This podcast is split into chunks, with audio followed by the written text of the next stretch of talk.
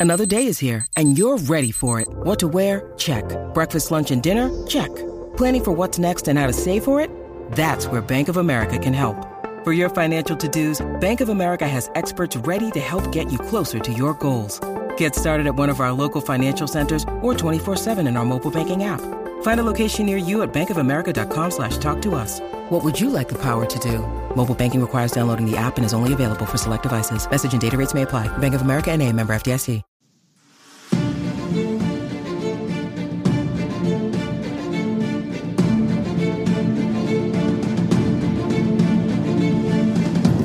The southernmost point of Dorne all the way up to lands of always winter and west of west and east of east over to the shadow and beyond. This is Casterly Talk. I'm Ken Napzok for another edition of the show in which we dive on into the world of ice and fire. We look back on the show. Yep, the show's completed, but we're still here to talk about that. A lot of things learned, a lot of, a lot of news still coming out about the, uh, the final season and the show overall.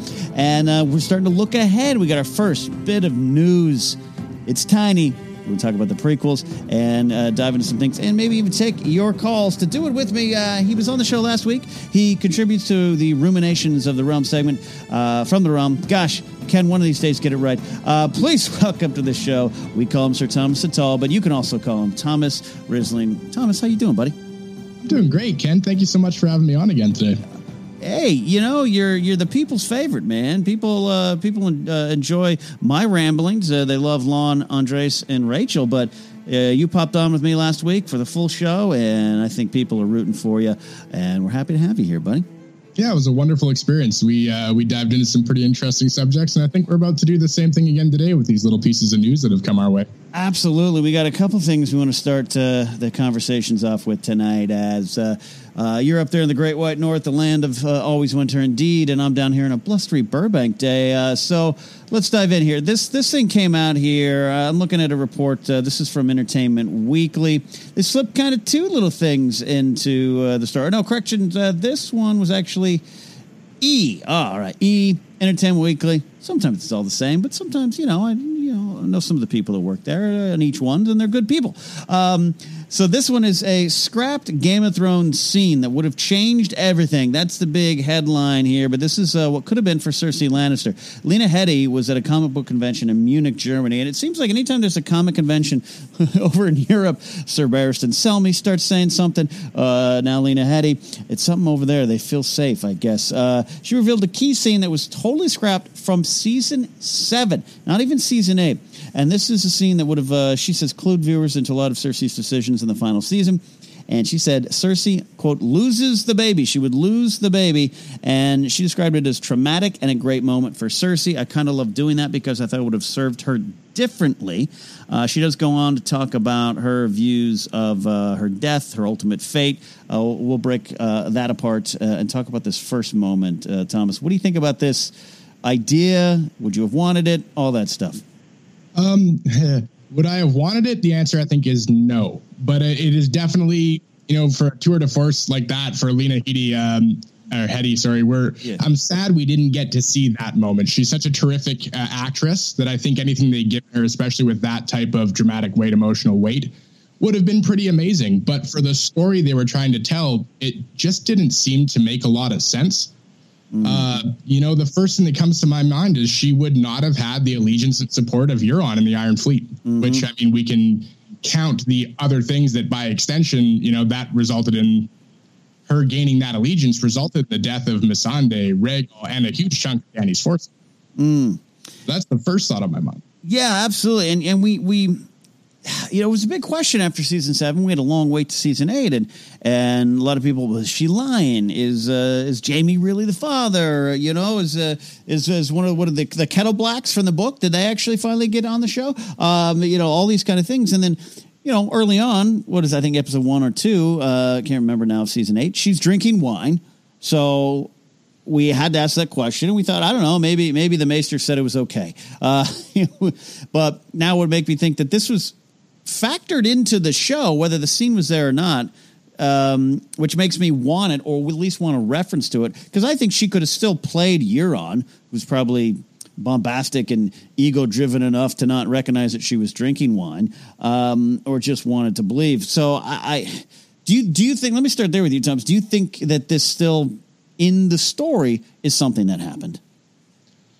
Oh, that's a tough one. I think um, there's definitely a possibility that that could be the case. You know, just gone unsaid. I mean, I, I think um, first thing that comes to my mind is I think drinking while pregnant is probably the, the least of Cersei's evils of all the things that she's done. So I wouldn't put that past her.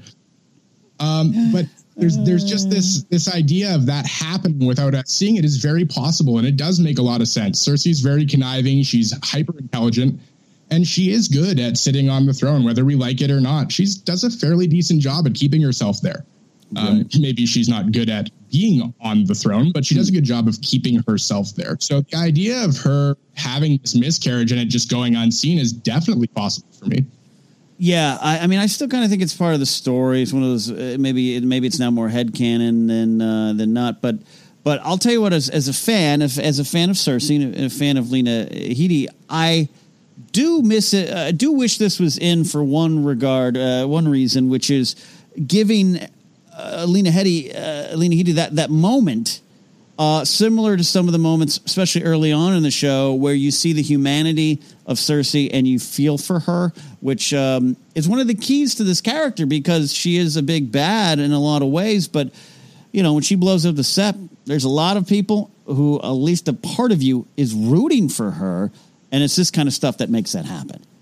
It's true, and I think that convolutes the way we think about her as a character and how uh, how we, um, I guess, justify what she does. Yeah, uh, we you know we can look at at at Cersei as um, I guess we can view her however we want, but the facts are that she's not a very good person. She's always going to protect herself, and her position is more important to her than than anything aside from her family.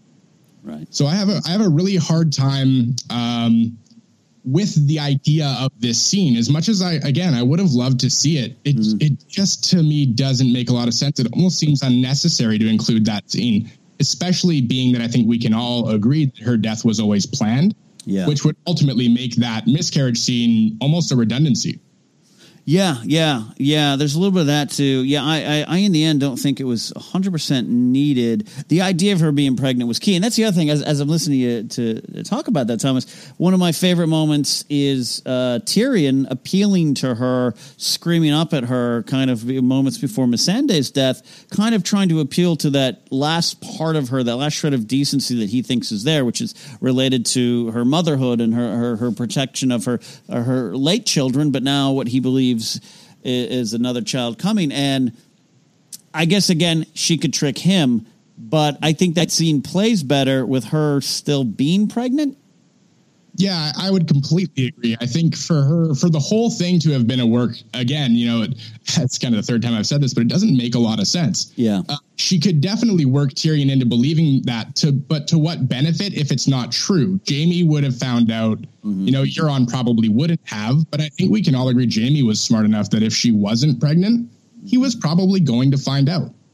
So I, I stand firmly in the camp of that she, you know, she was pregnant. Absolutely, they've confirmed this. Yeah and and I think she stayed. I actually think she stayed pregnant all the way until her death.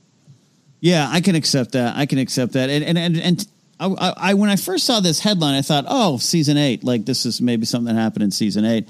Uh, but to hear that it might have been season seven, even it does kind of make less sense for me to as when you look at how season seven ends for her and Jaime.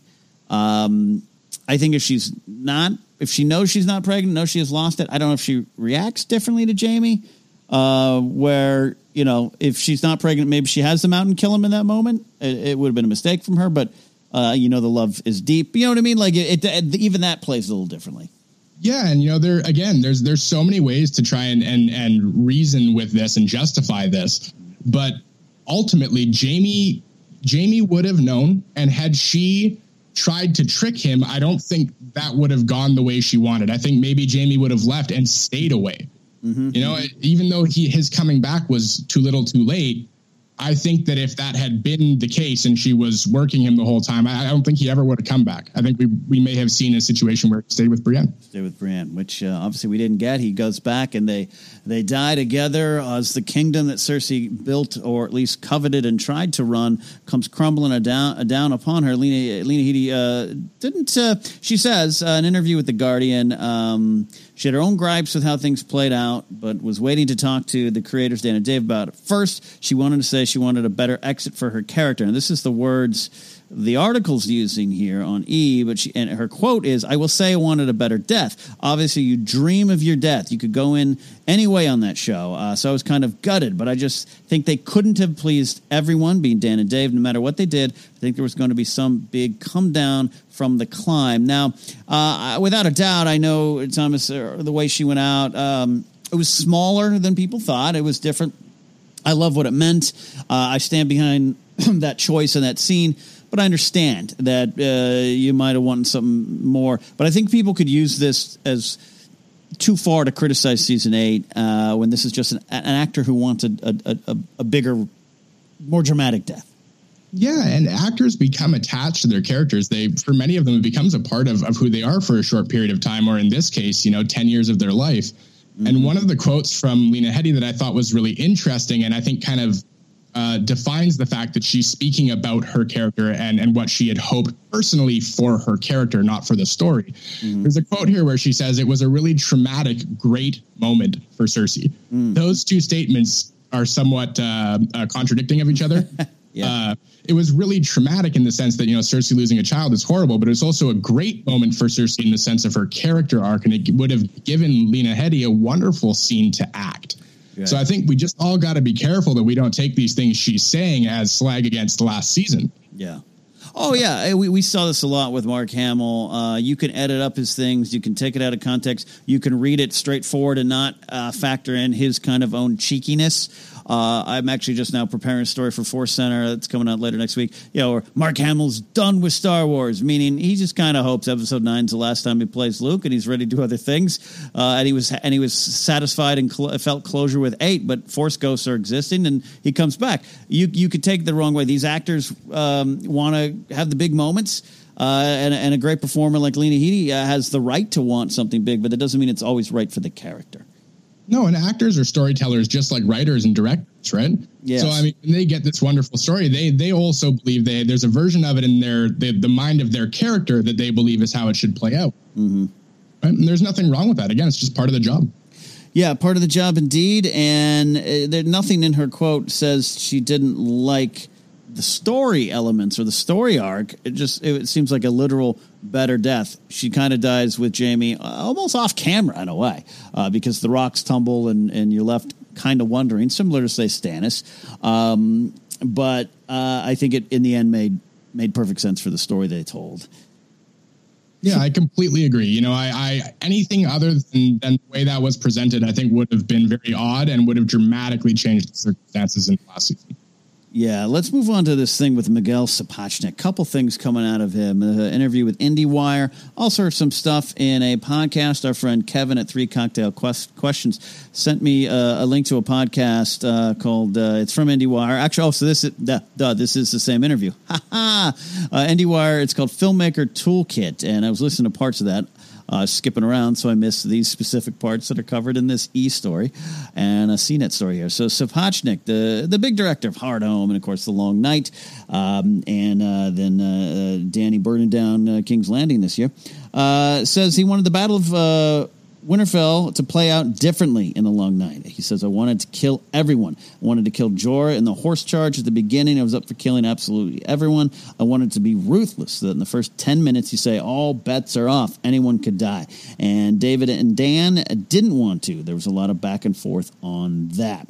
So I want to start there, uh, Thomas. I have some I have some opinions on uh, how you should have killed Jorah and how they did. Um, but that's because uh, I'm a Jorah guy. Uh, wh- what do you think about this? Where's your mind at right now with this? So I actually uh, watching when I read this, I kind of chuckled to myself because when I was watching that during the first airing, I actually thought he did die yes. until he came riding back. I thought that was it. Mm-hmm. And and he, he talks about wanting to kill everyone, like he didn't kill a whole bunch of people in the end. You know, that's that's the most interesting part to me. I mean, so many people died, right? The Dothraki, Jorah, Dolorous yeah. and Melisandre, the Night King, more. yeah, yeah. Uh, I understand because this is one of those moments I do wish uh, do wish Andres was here because he did. He's one of those. Hey, I wanted more people to die, and I don't think he necessarily meant this. That's a different thing. The whole episode, but this idea of it leading off being ten minutes, I, I almost think exactly what you described, Thomas. Number one, we do lose all these Dothraki and all these, but the fact that I I as a Jorah fan did think too. Oh God, Jor- that's how Jorah went out. It, al- yep. it, it, it already kind of had that effect. He didn't even need to do it. Just the history of Game of Thrones made me think that was possible. Yeah, and the that moment of wonder. Oh my God! You know, for for people like uh, yourself, myself, we love Jorah, and and for many others, and to mm-hmm. see um, such a beloved character ride off into the darkness and and wonder if he was ever going to come back. Most of us thinking not. Um, that was a, a pretty disappointing idea. Immediately, the first thing that came to my head was, "Oh no, I wanted him to go out defending Dany." Right.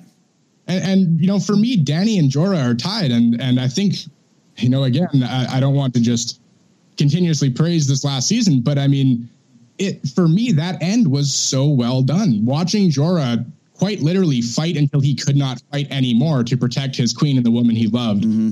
uh, was was very perfect for me and was a very nice way to wrap up his story.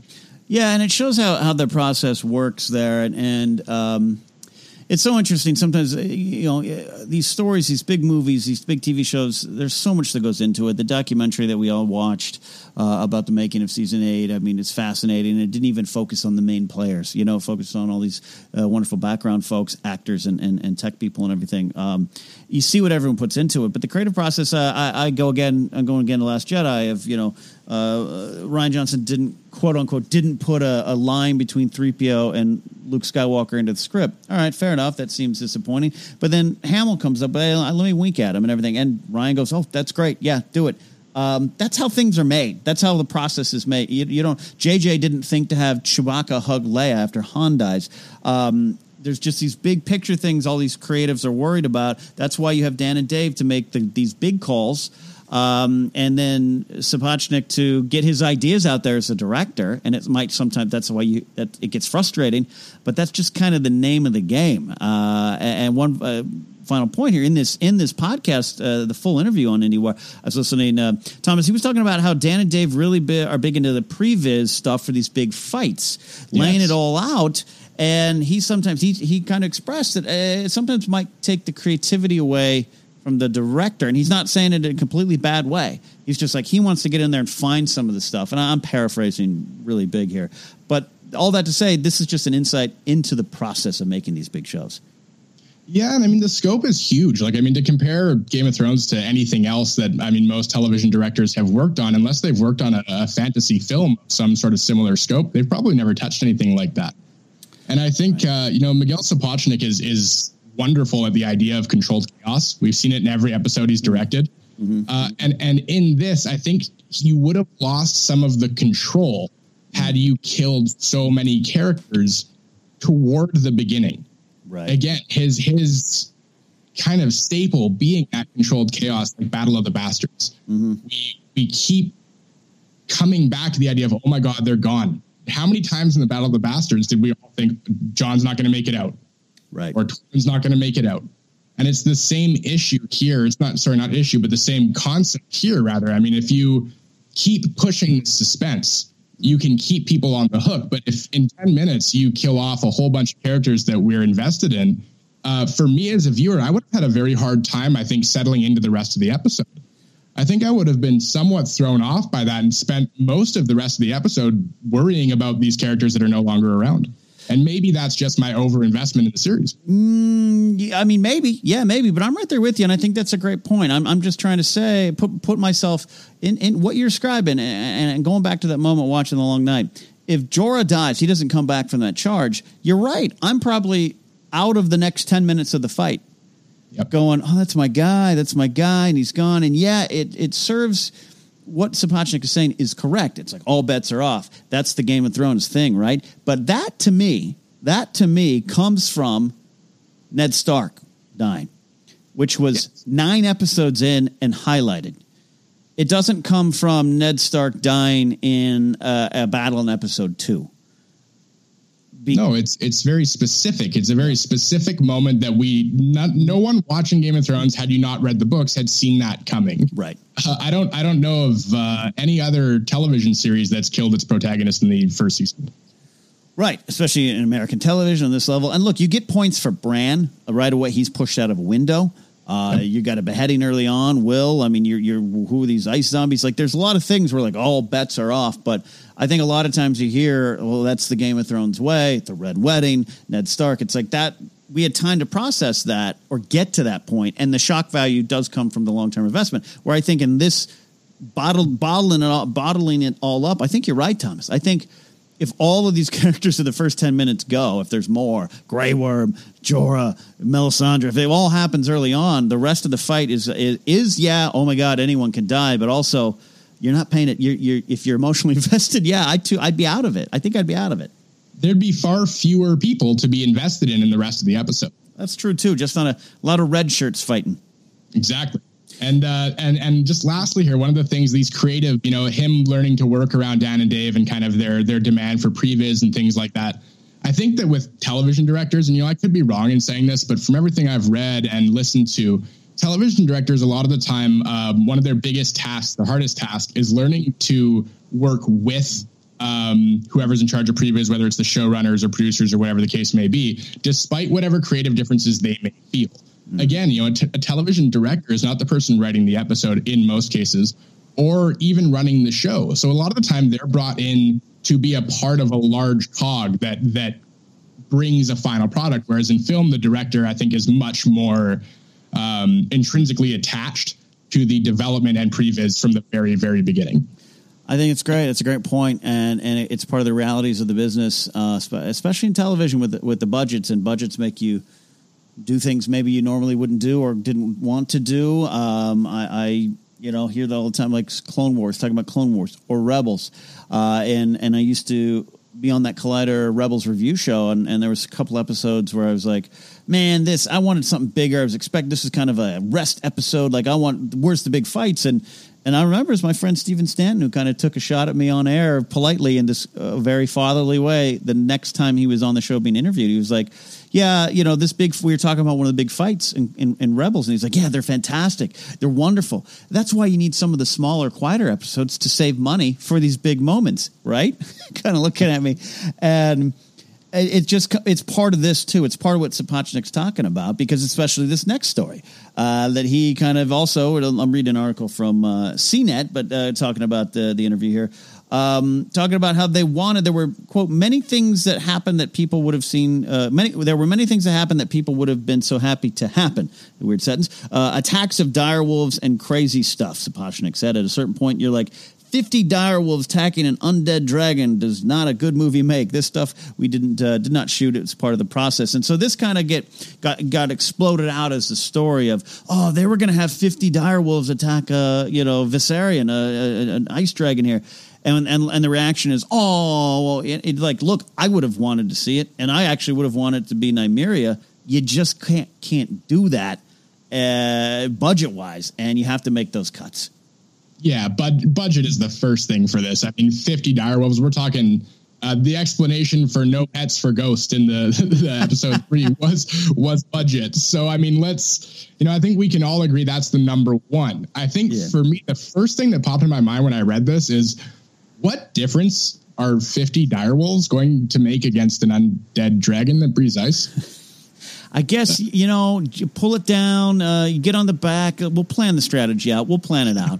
Uh, just a lot of bites around the neck here uh, with the, some direwolf magic. And yeah, I would have, you know, again, uh, I, I was secretly hoping Nymeria and the pack of uh, regular wolves would show up. And who knows, maybe in the book we still get that. But you're right. Jon Snow, uh, uh, the character in the show, is burnt at the stake because he doesn't pet Ghost. and then they reveal we didn't have the money for it, or you know, and it's frustrating because you look around, you see the money in a lot of other places, but they have to make those cuts. Um, but what, what he also goes on to say this: uh, they, being Dan and Dave, this is Sapochnik, they were completely ruthless when it came to that thing of no, we want this, no, we want this, and at the same time, at some point, there are moments of realization that we physically can't do some of the things, and some things we can. So there again, too, a little insight into the process. And at the end of the day, Thomas, they still put out, including Battle of the Bastards, Hardhome, amazing things. Absolutely, and I think you know, like Nymeria coming to Winterfell with the wolf pack, I think would have been very interesting for sure and would have shown us another level of narrative symmetry following just like Arya returns to the north to her home to uh, take part in this greater war and and kind of reassume her position. Nymeria, you know, that would have mirrored that. Mm. But you know, and even further than that, maybe Nymeria and Ghost could have gone north after while Arya went west because that just wasn't them. Mm. And we've heard that. But I mean, for me, aside from that, I really can't justify the I have a hard time seeing 50 direwolves fight an undead dragon. I really, I really can't see it. I love it. I love it. Maybe we'll see something in the prequel series. Hey, on the other side of this, we're going to take a call. And Thomas, are you excited? Our first kind of uh, little official news on the prequels. So very, very excited. Stick around, everybody. We'll bring you right back here on Casterly Talk.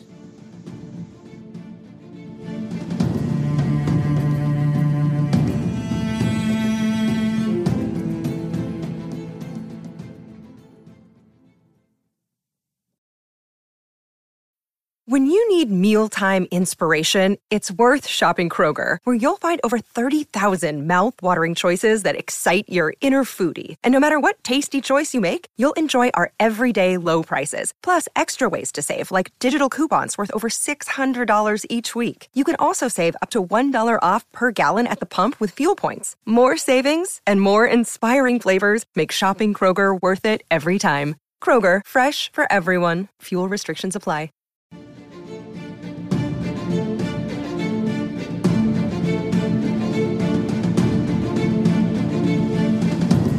And we're back here on Casterly Talk. I'm Ken Napzok, and on the phone is Thomas Risling. Hey, Thomas, thanks for sticking around.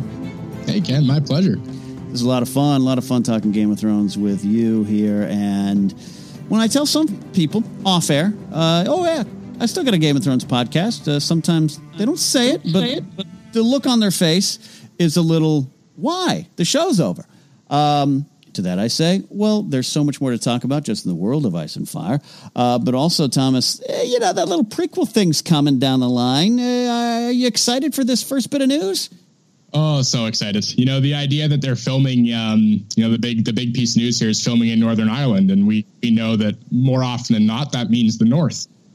Yeah. And for me, uh, I really hope this whole series revolves a lot around Brandon the Builder and the Night's King and some of those more fantasy based ideas, especially seeing that we have no Iron Throne or Targaryens around this time in Westeros. Mm-hmm. Here we go from Entertainment Weekly. File under Untitled Game of Thrones prequel. The Game of Thrones prequel is officially underway. Filming has quietly begun, not so quiet anymore, and it's uh, shooting the pilot this summer in hopes for a series order.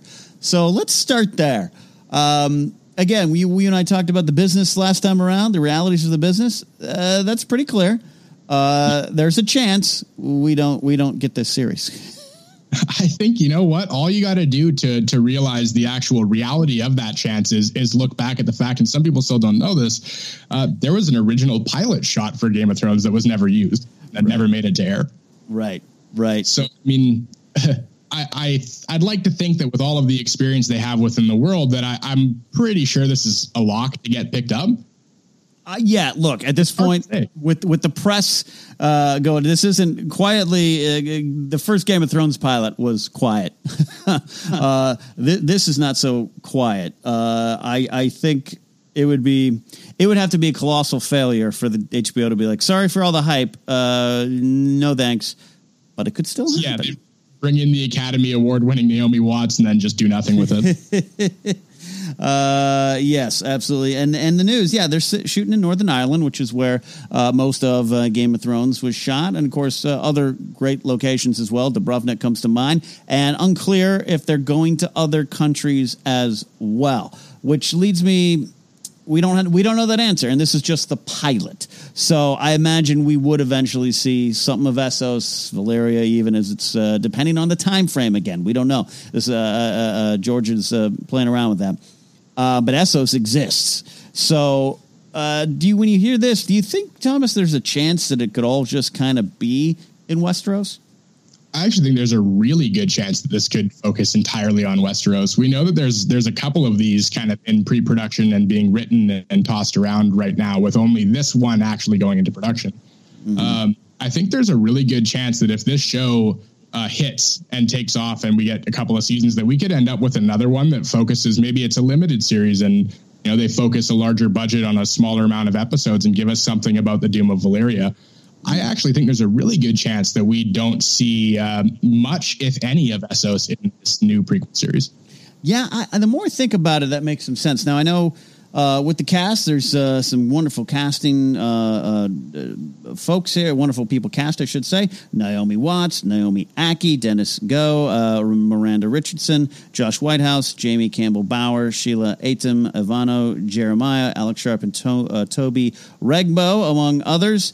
Um, there was some great diversity in the cast, which made people think: Are we are we getting just a, a, more diverse Westeros, or are we getting in keeping with this this lot of the history that we know that maybe it's Summer Isles or some other place, Essos included? Um, I, I wondered. That makes me wonder about that, but at the same time, just the time period, the the, the subject matter. I, I wonder if, if we're mostly we help me. We might even mostly be in the north.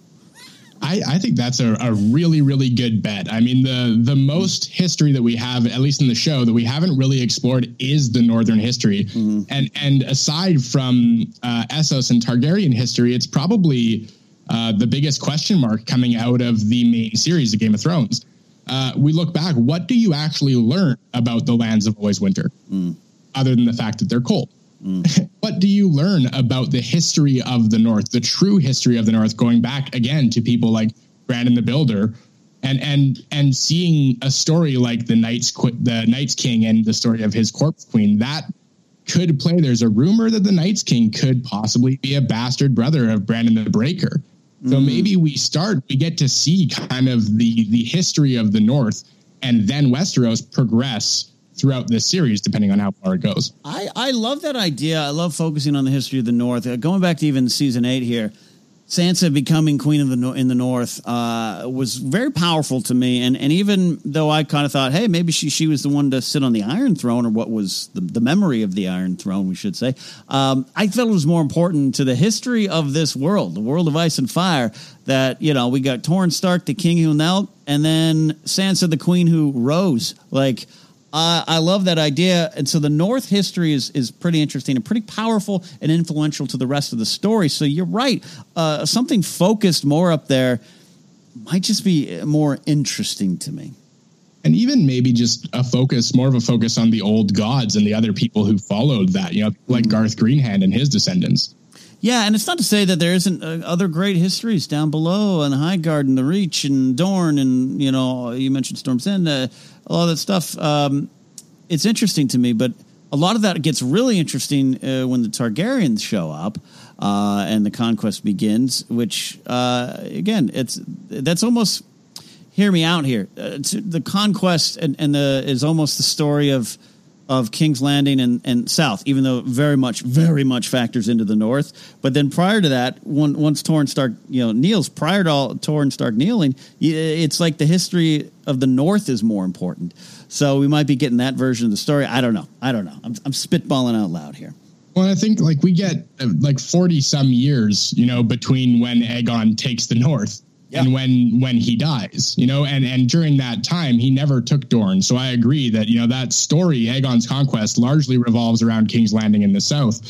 Whereas the older history from the age of heroes long night typically it's it's kind of the history of the reach and the riverlands in the north. Mm-hmm. you know the, the hills and rivers is a, a term that you'll hear a lot in that. And you know like are we going to go back to see things like House Mudd, you know, mm-hmm. a house that's been gone for thousands of years. And, you know, Jenny of Oldstones is said to have descended from there.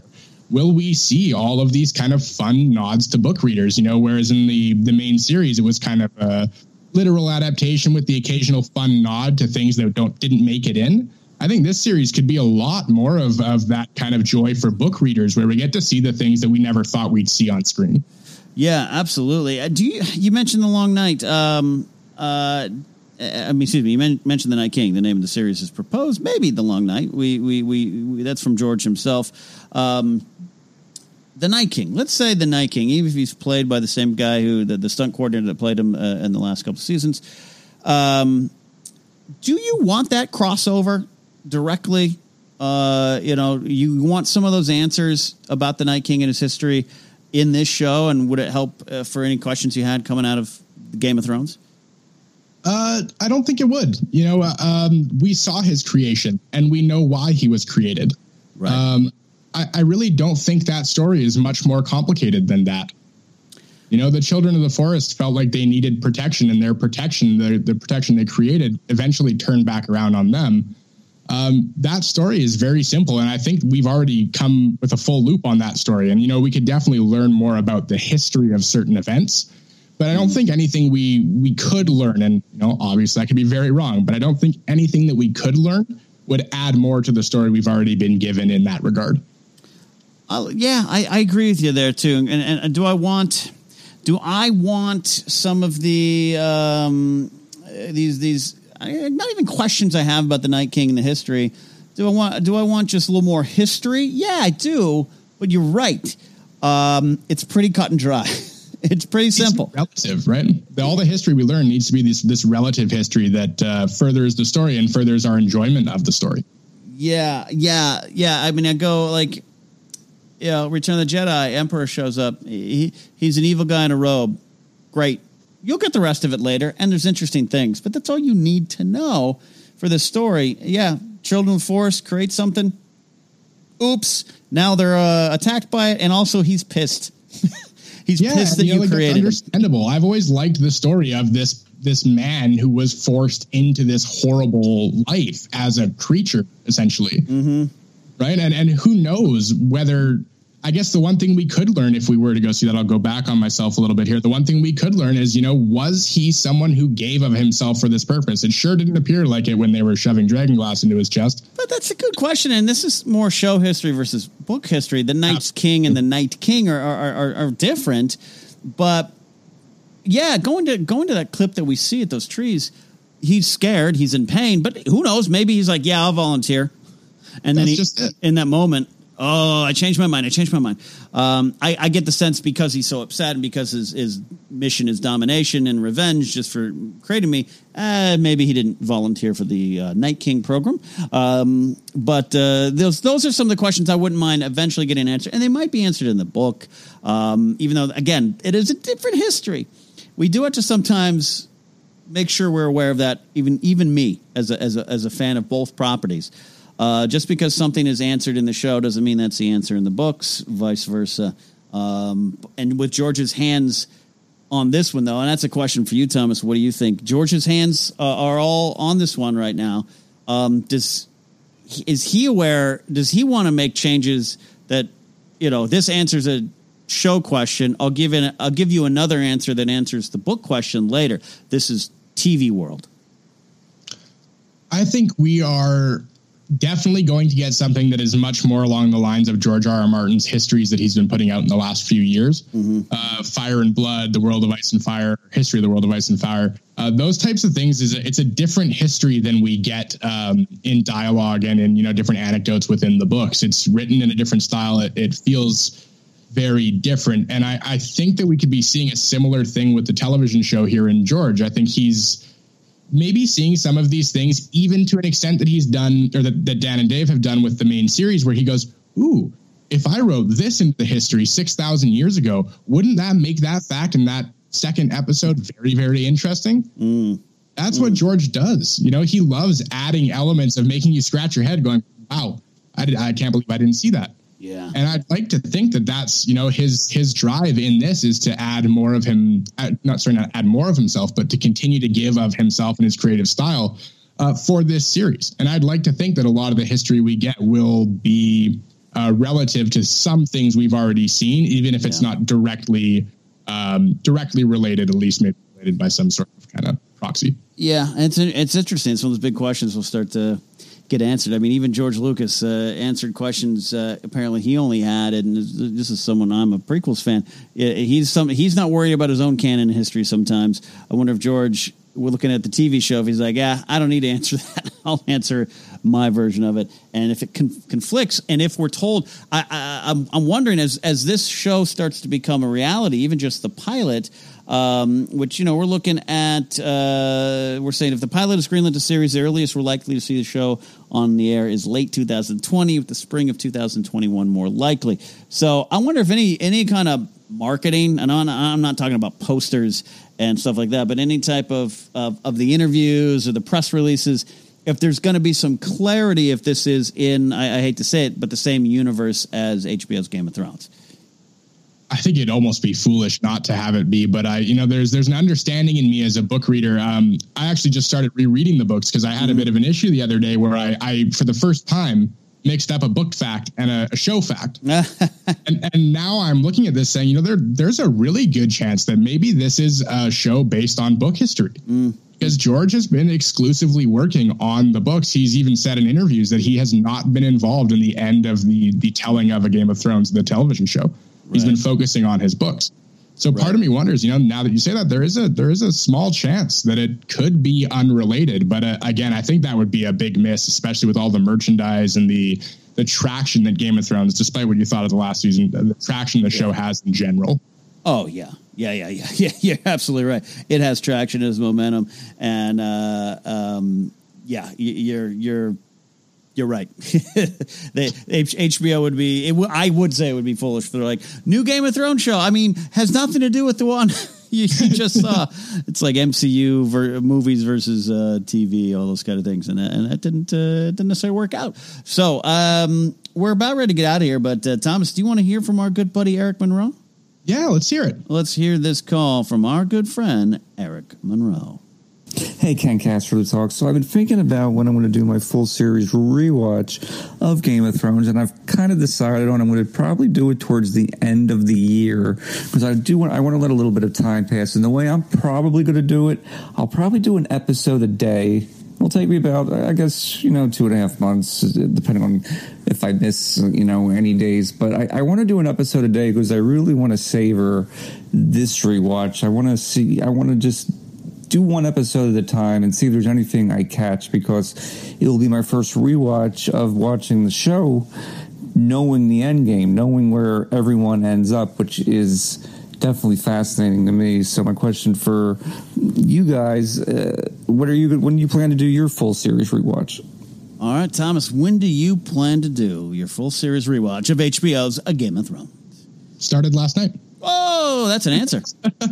I, I just can't help it. You know, there's um there's a a real interest in me for for being able to go back and view things as a complete story. Like Eric just said, you know, to to do it all in an episode a day, it's about two and a half months or or more. You know, and and the idea of waiting a while is actually probably a good idea. I probably should have done the same, mm. but it's just the ability to go back and see the full story now know, because even book readers, we don't have a full story. We're, we're, two whole novels away from the end of those stories. Mm.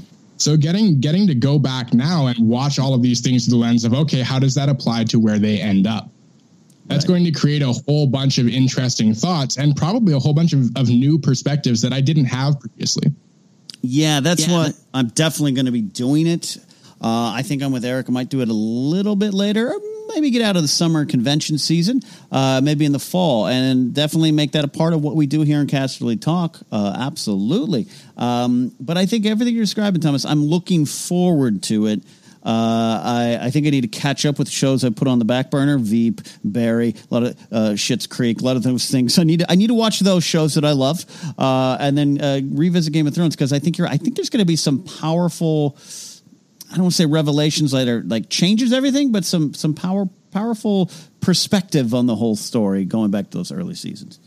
Yeah, you know, the first thing that pops into my mind is we talked about this a little bit already is the idea of, of Nymeria and Arya. That that's not you line.